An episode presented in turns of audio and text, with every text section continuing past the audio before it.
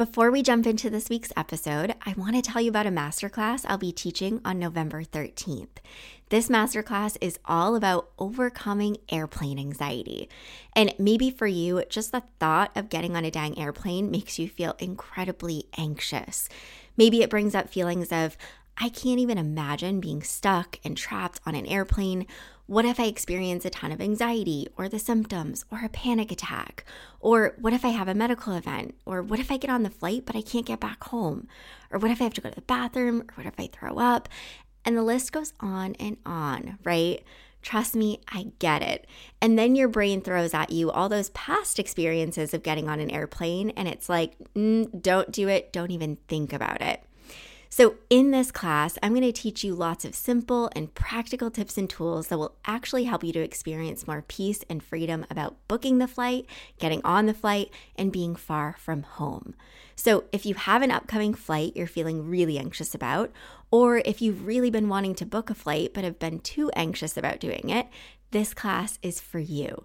Simply head to the link in the show notes to sign up. And if you sign up by October 27th, you'll get a really special discount. I hope to see you there. Welcome to a Healthy Push podcast.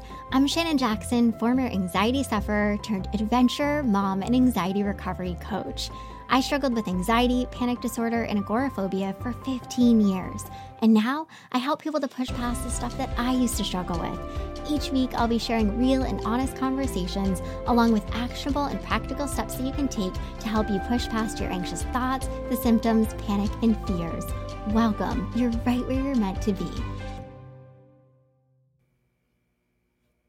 All right, today I have a guest with me that I'm super excited about because when I landed across her Instagram page, I was just like, dang, so much knowledge, insights, helpful stuff, just from a very unique perspective. So, Morgan, welcome to a Healthy Push podcast. I'm really happy to have you here. Thank you. Thanks for having me. It's still a surreal thing for me that people find me and, you know, that, you know, they want to oh, talk oh, yeah. to me. So Right. Same. I'm like, me? What? Why? Um, so I would love for you just to share, like, tell us a little bit about Morgan. What what do you do? Who are you? Mm-hmm. Well, my name is Morgan. I'm the creator, counselor, and coach behind Mind's Eye Guidance. I have my own private practice and have been working in the clinical mental health field and specifically work with a lot of holistic health and looking at things, you know, in a more holistic lens. And I've been doing that for the last decade. Um, and in the last year and a half, I've started creating content and helping people in you know having some accessibility around some of these things that maybe are usually behind a paywall and mm-hmm. with that i've learned a lot about business and you know really how to scale an online business while keeping your mental health intact so that's a lot mm-hmm. of what I'm also doing as well. So I I play a lot of roles in my business and and yeah, like to keep it fun and you yeah. know there's lots of different things um, that I'm growing into and evolving uh, with. So yeah, that's it's, that's a little snapshot. Yeah, it's super cool. It's super cool to see like how people just sort of expand and grow on the platform, but obviously in life. mm-hmm. And it's mm-hmm. very cool to see what you do. So when I was, you know, thinking about what are we going to talk about, I instantly came to the subject of why the heck are we often feeling like we're stuck and like we just can't seem to heal? And we often feel like I've tried everything. Like I've mm-hmm. tried this, I've tried that, therapy, like nothing seems to be working. Mm-hmm. Can we sort of just start with this? Like, why do you think it is that people feel like this? I've I've tried everything and nothing is helping. I'm just not getting there. Yeah. Yeah, that's such a common thing and I have to share that I've been there too. And you know, I've been in therapy since I was 15 years old and so I've I've been around the block. I understand, you know, in my own personal life uh, that we can try all the things and do all of the right things and it's like why isn't this working?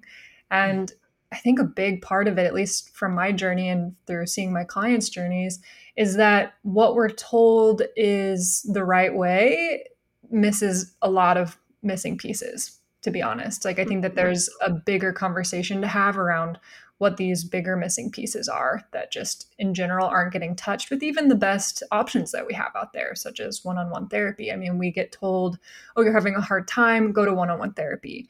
But what that looks like is once a week for an hour. And that's if you're going every week, you know, because a lot of people aren't, maybe every other week. Um, yeah, you get to talk to somebody, and a lot of the times that's a very intellectual conversation about maybe what happened in the past week, or maybe we're sharing about memories, but we're intellectualizing those memories.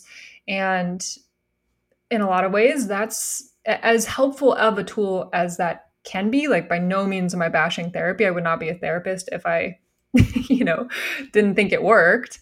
Right. It's just that that's not it. If we stop there, and especially if we if we're intellectualizing with our therapist once a week for an hour, uh, that's that's not going to get us to where we want to be. So I I think I know what you're saying, but I would love for you to explain this. What mm-hmm. it, what does what do you actually mean when you're saying intellectualizing? Mm-hmm.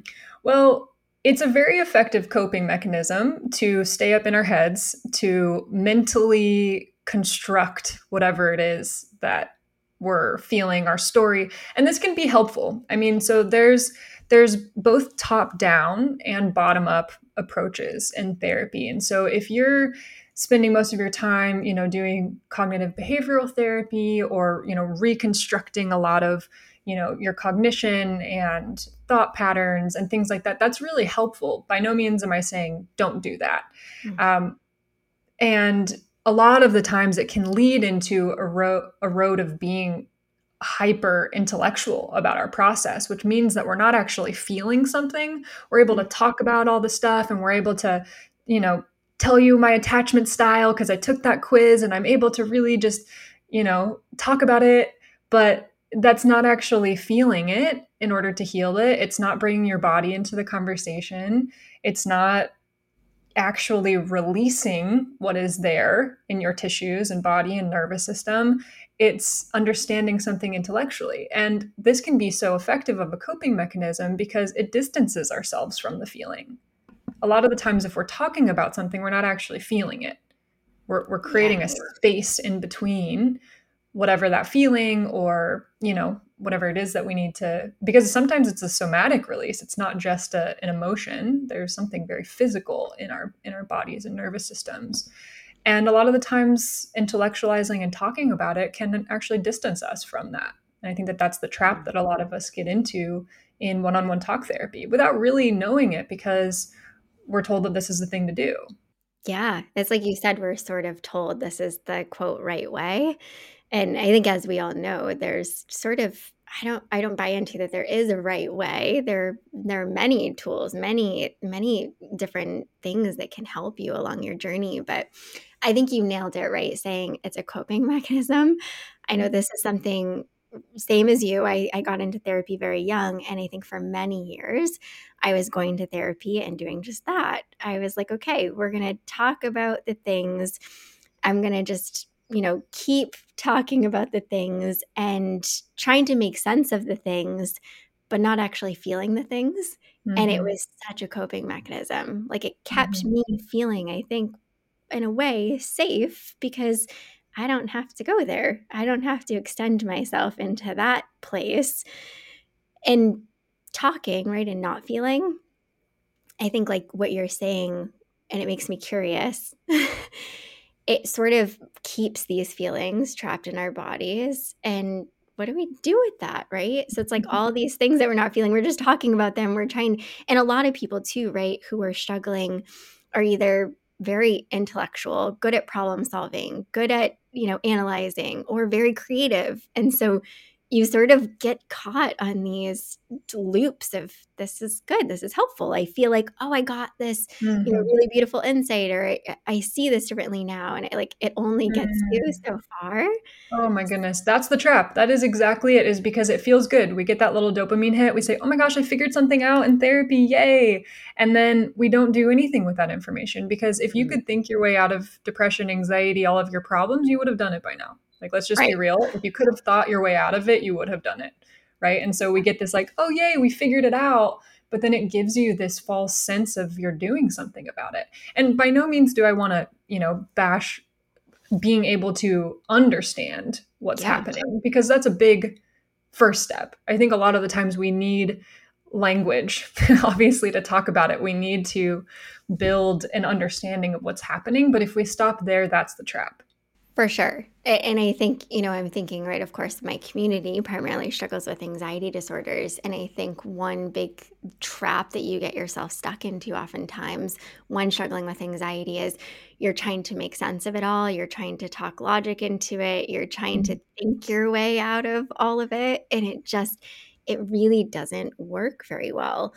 So I'm curious when you said, you know, it's really a lot of feelings and and stuff that's in our bodies it's like okay what does that mean? What do you mean when you say that?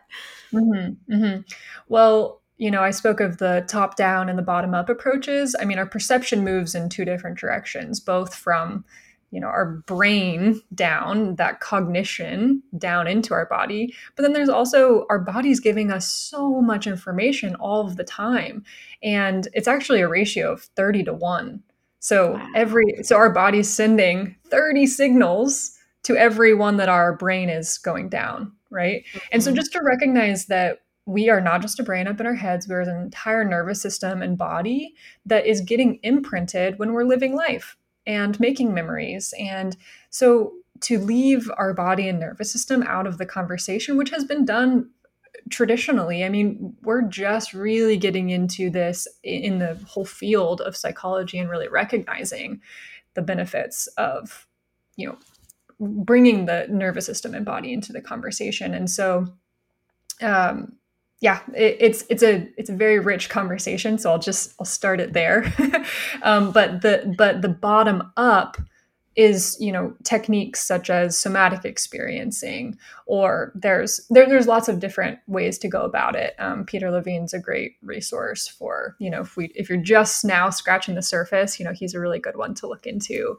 Um, and many many people have read you know body keeps the score. It's it's that kind of conversation of really understanding that you know somebody told me this that your, your issues are in your tissues. You know it's something that's mm-hmm. like we don't just have it up in our head it's that time when our body gets the the trigger of that sound or the you know we have a visceral experience that you know even the tightness in our chest that happens with anxiety that shows up maybe our our cognition hasn't really come up with what's going on yet but our body felt something right mm-hmm. and so it's kind of meeting in the middle of both that top down which is sort of cognitive behavioral sort of shifting the mindset and then the bottom up of regulating our nervous system and helping our bodies release what charges may have been imprinted if we had a traumatic experience or just the natural stressors of life like really understanding how our nervous system moves through a day to day with stress because that's just a part of being human.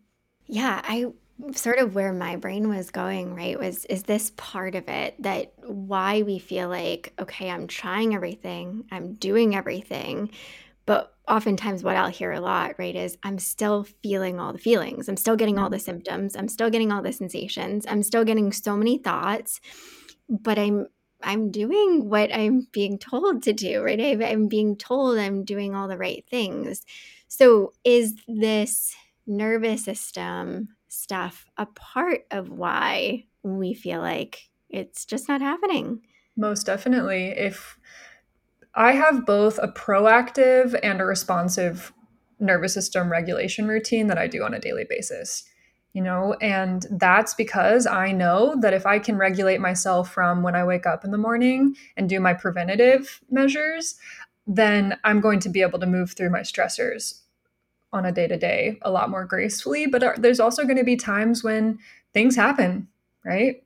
That that aren't avoidable you know and i don't think that any of this is any of this healing you know is meant to make it so that nothing bad ever happens again it's it's hmm. helping us learn how to move through the really stressful traumatic nature of what it means to be a human like it's a really hard thing to do. so yeah. I think most of this is not to say that you're broken because you're living in a really fractured, challenging world. It's it's more so to say that maybe we don't have the routines and tools and things set into place that are is helping our nervous system move through a really stressful world um, and society. Yeah, because I mean, I feel like as we all feel and see, it's like on a daily basis now, where it just feels like it's so much, mm-hmm. it's too much. Um, so I think what I'm kind of hearing right is we can't ignore our bodies. We have to actually listen. We have to pay attention and we have to actually respond. We have to do something. I'm curious when you said you have these preventative and sort of, I think you said reactive practices to help your nervous system. Can you give an example, uh, just like a quick example of what both mm-hmm. of those look like? Yeah. So for one of the ones that I do every day on a proactive measure is that I'll do cold exposure in my shower. So as my shower is warming up, I get in right away instead of waiting for the water to get warm. And uh, that's working with the mammalian dive reflex. And yeah, we can go into a whole, you know, all the yeah. benefits of cold exposure and all the things, but I'll just tell you the routine. Um, and then, you know, I'll have the hot shower, enjoy that. And then the last 30 seconds to a minute, depending upon where I am, I'll make it cold. And uh, yeah, I'll just say now because I think it's just one of the cooler techniques um, with it. Is I really like the Huberman method, and it's he talks about breaking through walls. So a lot of people will be like, "Well, how long and how cold should it be?" And you know all these technical mm. details around cold exposure. And what I really like about this is that it's not just helping my body recognize that I can do hard things in the morning, but it's also setting my mindset up to be. Uh, prepping myself to know that I can do hard things. So, what I mean by that is that the method is not to count down 30 seconds and that's my measure of time. It's more so to say, I want to break through two different walls during this shower. And so, you know, one wall, if I say mentally, like, oh, I don't want to do this, it's like, okay, push through. Okay, that's one wall. Okay, mm-hmm. I'm going to break through another one. So maybe that is 10 seconds and I got bro- both of my walls done in two seconds. Either way, it's setting up my my nervous system and my mindset up for resiliency throughout the day. And that's a very proactive thing that I do that's helping set me up for that I might have a much bigger stressor than cold in the day, mm-hmm. you know? So that's yeah. that's one example.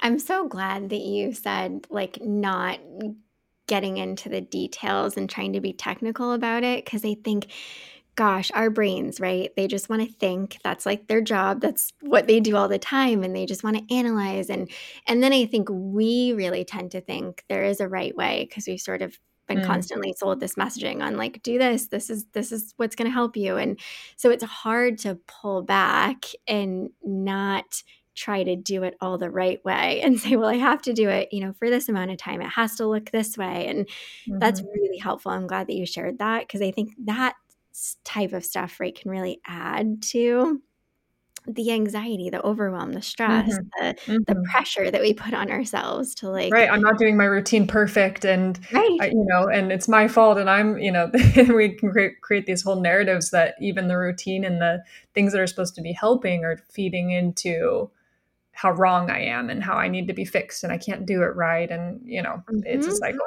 Mm-hmm. Oh yeah. So can you tell us what's a give us an example of what's the reactionary mm. way that you help your nervous mm-hmm. system because i feel like yeah. people are probably like okay i need this i mean the preventative yeah. is always right super helpful and where you want to start but it's also helpful to have the reactionary too yeah uh, well, so the other day I went to a dermatologist appointment and my insurance, uh, it was, there was a whole thing that was happening. And so after almost an hour of sitting in the waiting room waiting on my insurance to tell me I was covered or not, they said, sorry, you're, anyway, my nervous system got dysregulated. I actually cried in front of the receptionist. I'm, I'm very open about my emotions and that's, yeah. you know, it is what it is. Right i know that they felt they felt badly because it wasn't their fault. I was just you know at that point i was just dysregulated. And uh, i got back to my car and i before i started driving i just knew i was dysregulated. I started having you know quicker breaths. I was going into more of a hyper aroused place. And i I recognized that. And instead of driving away and letting it escalate, I stopped myself and I did bilateral stimulation butterfly taps. So I had both of my, you know, like Napoleon Dynamite with the butterfly, you know, I put that on my collarbones and I, I tapped uh, alternating left to right, you know, for about 45 seconds to a minute. It's pretty quick, you know, for the most part. And I could really just allow myself some deep breaths in that time. And then I did a couple of, you know, bamboo sways to where I was holding my uh, elbows and just swaying back and forth. And those at this point, because I've practiced so much for years and years, come naturally to you know, I, I know, oh, this technique's going to work right here and this is what I need. But I know it doesn't come that easily when you're first starting it. But that those are examples of just real life what I what I did the other day because I was just regulated. yeah, yeah, no, that's helpful. I appreciate you sharing that.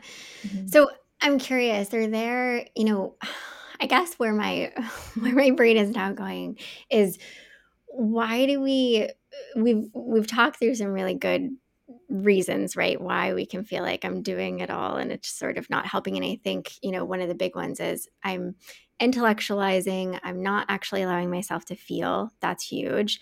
I mm-hmm. am not supporting my nervous system. I'm just sort of adding to the dysregulation and I'm going to continue to just go, go, go, do, do, do. I'm going to, you know, not actually slow down and support myself in healthy ways.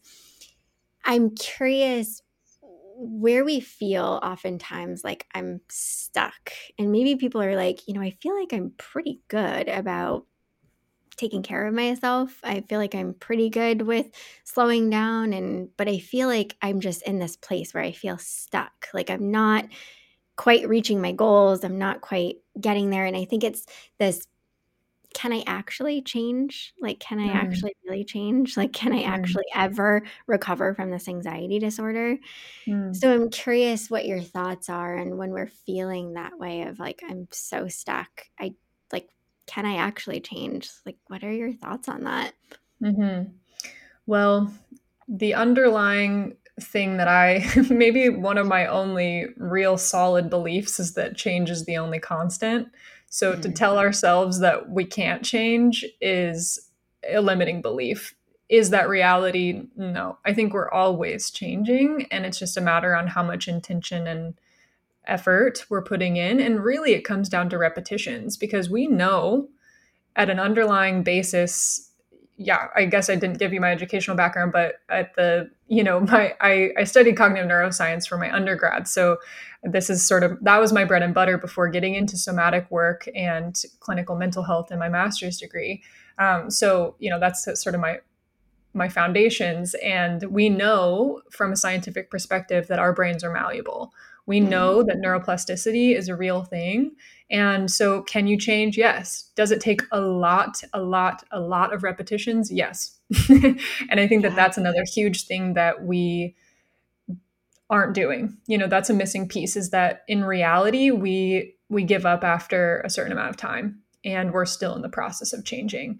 And, you know, just to put some numbers to it, I mean, we don't remember walking or learning how to walk for the most part. I mean, if somebody does, they're probably a freaking genius, you know.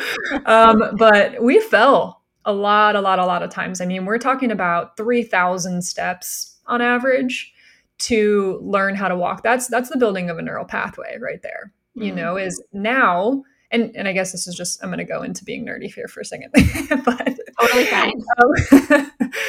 Um, um, so our brains are incredibly energetically expensive. I mean, our brains are taking about 20% of our whole body's energy every day.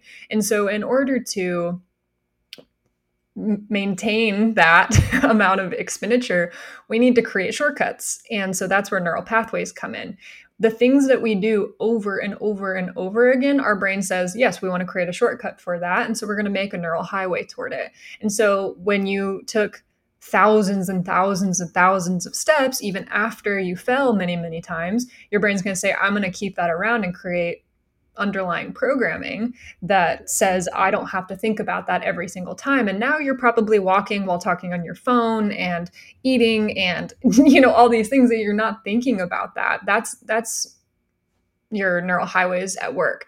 And most of the time we have all of that framework, you know, neurological framework set up um, from before we can be consciously aware of it.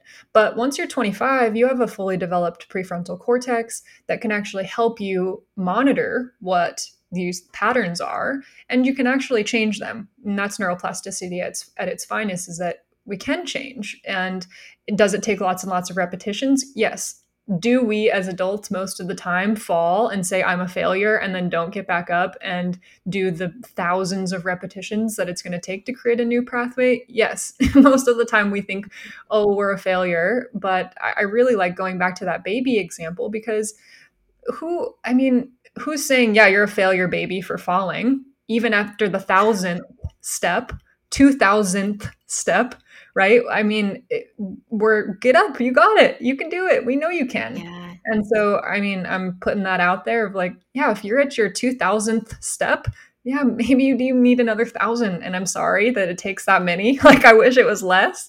Uh, right. But it, but it's in reality, it takes a lot for for our brains to really recognize. Oh, when I just get dysregulated, I go to this different neural pathway. And i guess i'll i'll get off my my nerdy soapbox in in just a moment but I'll, I'll, just finish it up that when we are using new neural pathways so we can create them but we need to strengthen them over and over again and that's the many many repetitions that we need. But also and you've probably heard this because it's a fun little phrase is if you don't use it you lose it. And that's true. There's a natural process of pruning in our brains that when we aren't using pathways that we used to, that pattern does go away. That habit is not as exciting. We don't, especially if we know where it gets us, you know, and some of this is obviously motor functioning. We're talking about steps, you know, learning how to walk, but this goes into so many different things, including how we respond to difficult conversations, how we manage stress. I mean, all of this we learned from most of the time from our caregivers and the environments that we were born into that wasn't our choice. And so now once you're 25 or older you know you've got that prefrontal cortex that can say mm, i don't like the way that i respond in you know stressful situations. I'm going to do thousands and thousands of repetitions to get me out of that. And that's that's the underlying you know that, that we can change through that process. Yeah Oh, I love so much of what you shared. Super helpful. I think it is, it, it's sort of like, too, we have this knowing. we sort of know it is going to take a lot of repetition. It's going to take me doing this over and over. And of course, as humans, it can be incredibly frustrating. And it's mm-hmm. really oftentimes too uncomfortable to build those pathways. And I think that's sometimes why we're like, oh, that just this isn't working you know i'm i can't change. And i think we often claim defeat right? Because it sometimes even feels more comfortable to say clearly this isn't working. Like clearly i mm-hmm. can't change. But we know and it's it's proven that we actually can. And so i think a big part right is being able to slow down and support your nervous system so that you can actually see these patterns and to and the, like the things that we've talked about right letting yourself feel all of these things really help you to actually build awareness and to be able to be in a space where you can actually see your actions and behaviors and maybe how they're contributing because mm-hmm. I, I think when you're so in it oftentimes you know right it's just survival like i'm just mm-hmm. trying to get by and i'm sort of just doing the things that i've always done and i can't even slow down enough to recognize mm-hmm. But when mm-hmm. we do and we can see, oh, yeah, no, that, I know that's not helpful. And then to say, all right, you have to start taking all these steps. Mm-hmm. It's hard. Well, and I think that that comes back to why nervous system regulation is so important, is because what I'm talking about here, the the newest part of our brain, the prefrontal cortex, that can actually help us observe our thoughts, think abstractly, come up with solutions. That is also a very energetically expensive part of our brain and I mean, our our brain and nervous system is still here, living today, because it has older parts of our brain, um, such as our limbic system and our brainstem, that really care about survival. And the first thing that goes offline when we are dysregulated is our prefrontal cortex. So it makes a lot of sense that our rationality is gone, our ability to observe our patterns is gone. That's the first thing that that leaves is the prefrontal mm. cortex. So uh, that's why keeping our prefrontal cortex online through nervous system regulation is a must and that's the process right there you know is the more repetitions you can do the more that you can see your patterns and the more that you can change them and mm. it, it's a cycle. Mm-hmm. i love that. So obviously i think you know this nervous system talk has become so big like just, just just such a hot topic. And i think it can be daunting for somebody of like what does that actually mean? What does this look like? And i know you've given a couple of, of examples but like we've talked about why why you should actually invest and why it's important and how it can help you but can you give some like maybe convincing words for somebody who's like okay yeah this sounds like you know maybe i could do this work and it would be helpful mm. mm-hmm. you know how let's how do we do this mm-hmm. you mean like how do we regulate our nervous system or why it's important I think both. Let's do both. yeah, I mean, okay. I know there are so many ways, obviously, to regulate your nervous sure. system, and this is like a whole nother discussion. But I mm-hmm. think we can give a little, a little. Mm-hmm. Yeah. So I guess for like nervous system regulation 101 is we can get into both hyper aroused states and hypo aroused states. And most of the time, people who are struggling with anxiety are getting into hyper aroused states. You know, that's that more frantic flight kind of place you know our nervous system is getting into hyper arousal right? It's it's moving very quickly it's sped up breaths it's preparing you to get out you know? Um, and so um, there's going to be different approaches for if you're in hyper arousal or hypo arousal and i guess i'll just cover the basis that hypo arousal is more of that shut down numb out that's more of a um, a freeze response. And these are both both hyper and hypo aroused states are more survival states. This is when your prefrontal cortex is going offline and your your body and nervous system are saying all hands on deck, all of our energy is going into surviving right now. Mm-hmm. Um, and so when we're in those hyper and hypo aroused states, we're not thinking rationally we're not able to make decisions we're not able to come up with solutions our communication shuts down we are outside of our optimal level of functioning i mean period. It makes life so much harder to be in those places. I mean it just it just is. And especially and this is called our window of tolerance um it, yeah if you're if you're imagining hyper arousal being one line and then parallel to that is hypo arousal in between those two parallel lines are, is our optimal level of functioning, our window of tolerance. And if you have experienced trauma in your life, that window of tolerance actually gets more narrow. The parallel lines move closer to each other. And we've also seen that through nervous system regulation and through some of this somatic work, but it's it's both, right? It's both that top down, changing our mm-hmm. thought patterns. I don't want to say it's all somatic because I just don't think that it's it's the the combination between both. We need we need both. But we see that with a combination of both, we can actually expand our window of tolerance and that it doesn't have to stay where maybe what we were born into. Um, mm-hmm. And so, with that, creates a much more resilient nervous system and mindset and ability to move through challenging things. It sets us up for more success in our businesses and our relationships. I mean, in pretty much everything in our lives, it makes it easier to function in a world that is hard to function in. And, and so I would say that, you know, if well, I don't know. I'm not going to go off on a whole whole tangent. it's so easy. I know um, so yeah, I think that that's that's kind of the convincing is if there does need to be any. I feel like most people are like, yeah, I want to get there, you know.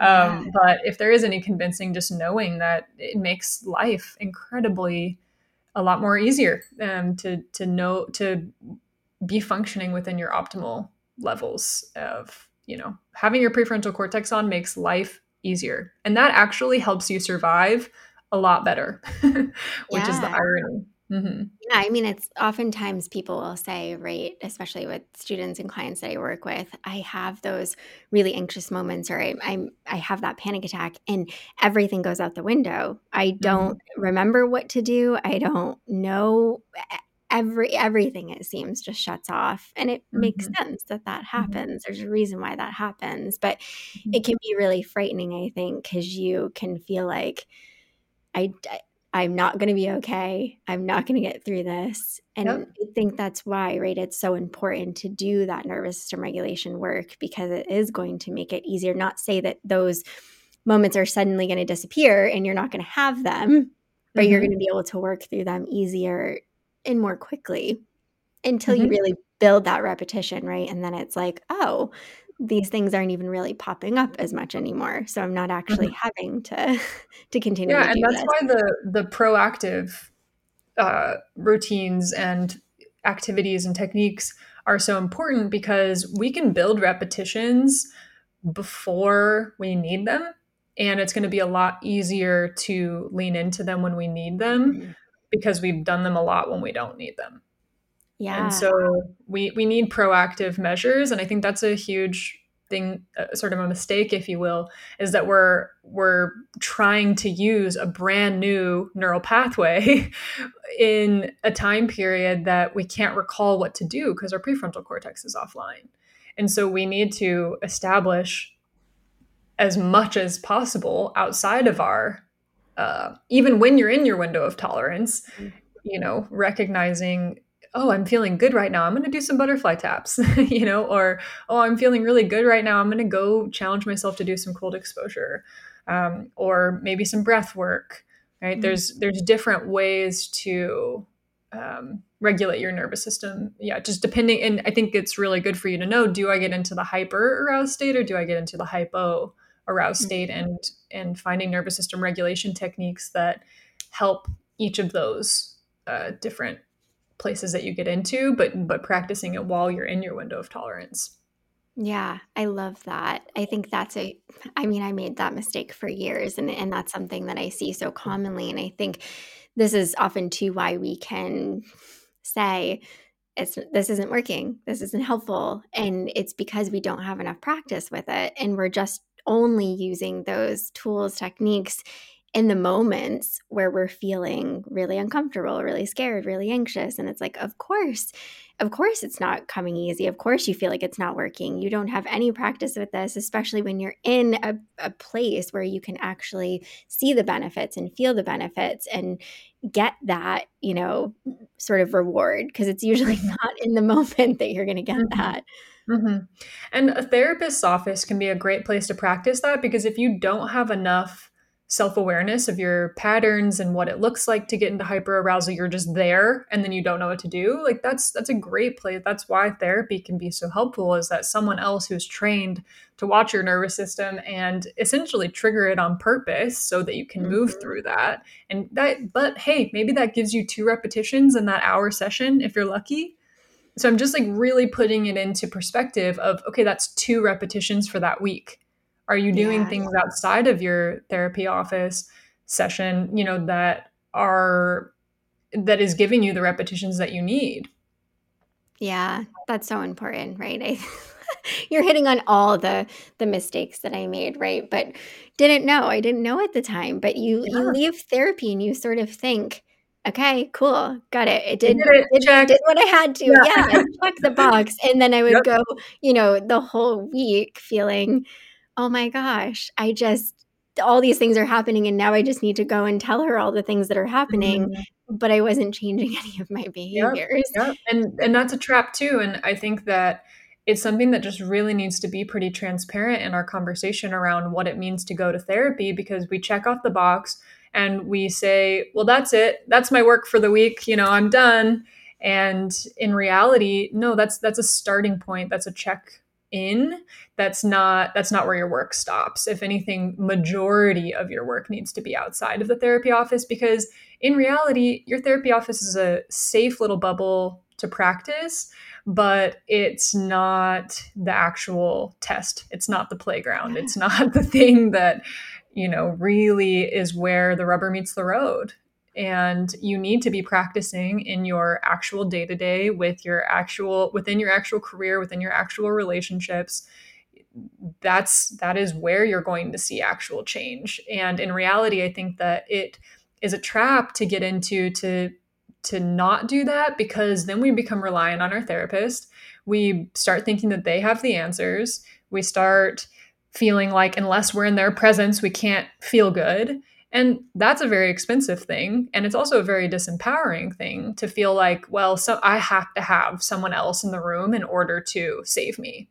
And that's that's not great. so, you know, some of this is really asking you to take a really honest look at what is your routine and how are you getting repetitions outside of your therapist's office so that you're not becoming reliant on them in mm. yeah in a way that you're hoping that they're going to save you yeah and i think that it it is so tricky right? Because i think we're all wanting oftentimes those quick fixes and like somebody else has got the answer. If i just find the right therapist if i just read the right book mm. if i just apply all the things i see on social media you know sort of everyone has the wisdom except for me. And mm-hmm. when you overlook the fact that no you're actually the expert on you and you're the one that is mm-hmm. going to do this work and really get you to the place that you want to be you just continue to take away trust from yourself right? And mm. confidence and all this stuff that you really need to be mm-hmm. able to heal. So I, I think this is so good, right? I I love all of what we've talked about. And I think a big important thing, right, is doing this work actually allows you to see that you have the capacity to change and you have the capacity to be more at peace and to live the life that you want to live. But it is hard work, but it's very very worthwhile work yeah yeah and i think that that comes into another missing piece and the, i mean we've I've, yeah we've got so many missing pieces we've been talking right. for almost 40 minutes you know but it comes into you know we are going to falter it is a 100% guaranteed that we are going to fall off the horse that we're not going to do the repetitions that we're going to go and lapse back into our old patterns that is unavoidable. I mean, that is the process of learning right there. And not to make that wrong, but to recognize that we need structures and frameworks in place within our day to day that helps us support the rocky times when we do fall off the horse. Then what do we do? Where's our accountability? Where's our community? Where the frameworks that work for us that we can lean into when we have no idea where to go or when we're feeling mm-hmm. stuck because we need that outside of the therapy office. For sure. For mm-hmm. sure. I'm so glad that you said that. So, Morgan, I know people are going to be like, okay, cool. This is stuff that I want to know more about. I want to learn more about. I want Morgan's wisdom. So, if people want to find and connect with you, where can they find you? Sure. So, I offer a lot of resources on my social media accounts. Um, that's Mind's Eye Guidance, but it's spelled M I N D period P S Y. There's a little pun there, period guidance.